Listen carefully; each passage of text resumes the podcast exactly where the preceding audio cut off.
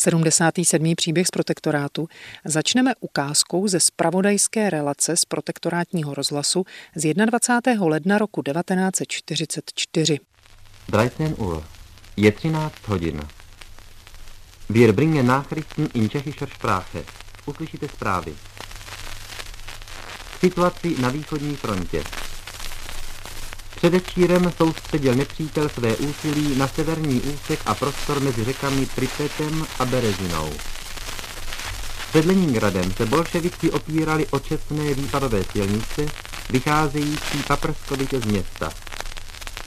Po nich přivádí nepřítel neustále svěží síly, aby jimi posiloval útok a vyrovnal své těžké ztráty popisoval hlasatel podrobnosti z tzv. Leningradsko-Novgorodské operace, kterou v lednu 1944 zahájila rudá armáda a jejímž cílem bylo prolomit blokádu Leningradu a postoupit k Pobaltí. O této události ale dnešní pořad nebude. My si budeme povídat o člověku, který v nahrávce hovořil, o hlasateli Zdeňku Mančalovi. Přiblíží ho historik Filip Stojaník z Univerzity Jana Evangelisty Purkyně v Ústí nad Labem.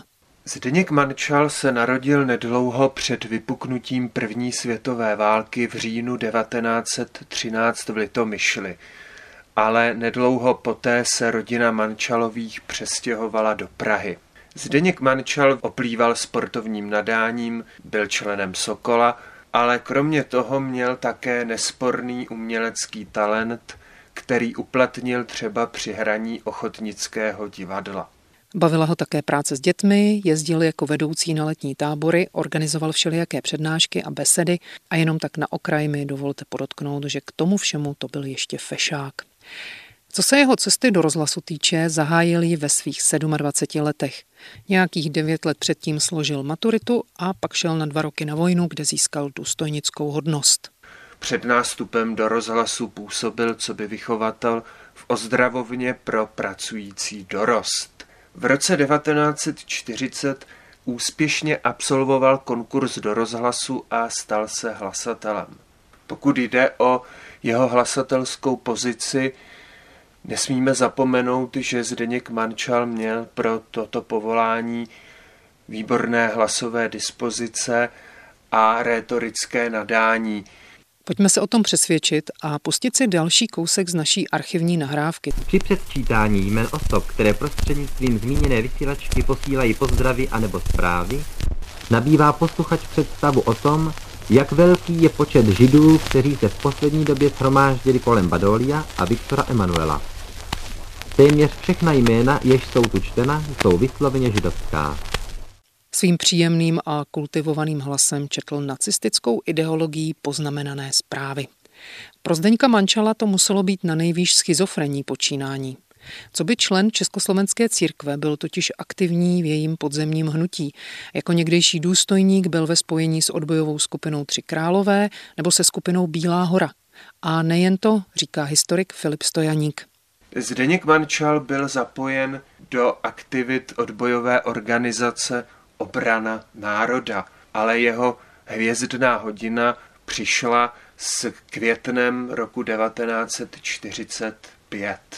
Zcela určitě toto je velmi klíčová událost nejen v dějinách českého rozhlasu, ale v československých nebo českých dějinách obecně.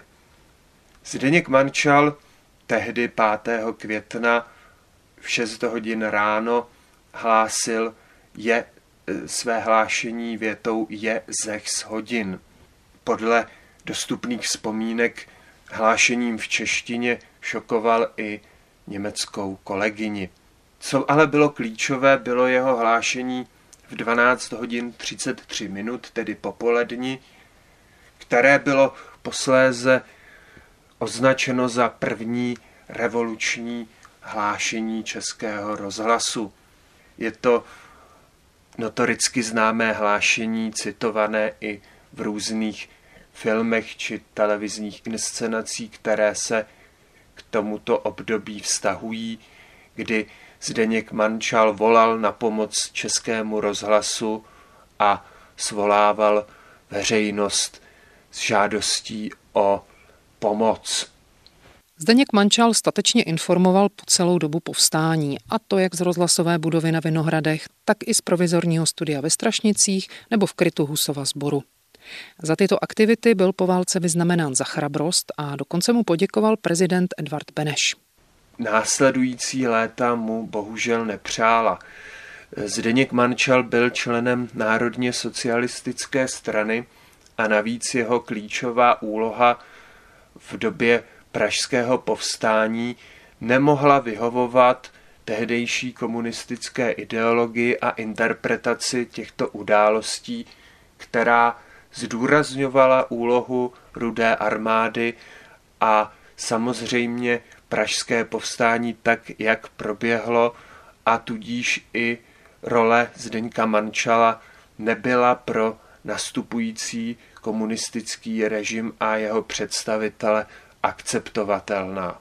Zdeněk Mančal se v tomto období účastnil celé řady besed a přednášek, ale e, po únoru 1948 patřil mezi první pracovníky Českého rozhlasu, kteří byli persekvováni. Z rozhlasu byl vyhozen a o rok později zatčen a ve vykonstruovaném soudním procesu odsouzen.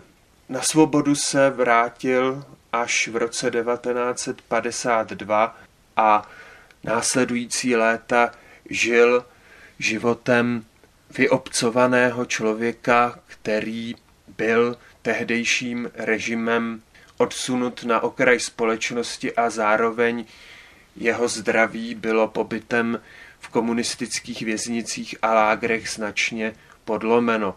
Zdeněk Mančal prošel věznicí na Borech a vězeňskými tábory při uranových dolech na Jáchymovsku. Popisuje historik Filip Stojaník. A na konci 60. let se zdálo, že by se Zdeněk Mančal mohl dočkat rehabilitace. Sice podpořil činnost K231, byl členem této organizace, zároveň pořádal přednášky pro svaz protifašistických bojovníků, ale jeho rehabilitace úspěšně neproběhla. Zdeněk Mančal se tak na dobro stal zapomenutým hlasatelem Českého rozhlasu, bývalým politickým vězněm komunistického režimu a nesporným hrdinou jehož jméno ale mělo být vymazáno a snahy o jeho očištění odmítány, ignorovány a v této nelehké pozici Zdeněk Mančal v době takzvané normalizace 70. let umírá. Umírá ve věku 61 let. Uzavírá osudy rozhlasového hrdiny Zdeňka Mančala historik Filip Stojaník z Univerzity Jana Evangelisty Purkyně v Ústí nad Labem. Za pozornost i za Filipa Stojaníka děkuje a naslyšenou se těší Veronika Kindlová.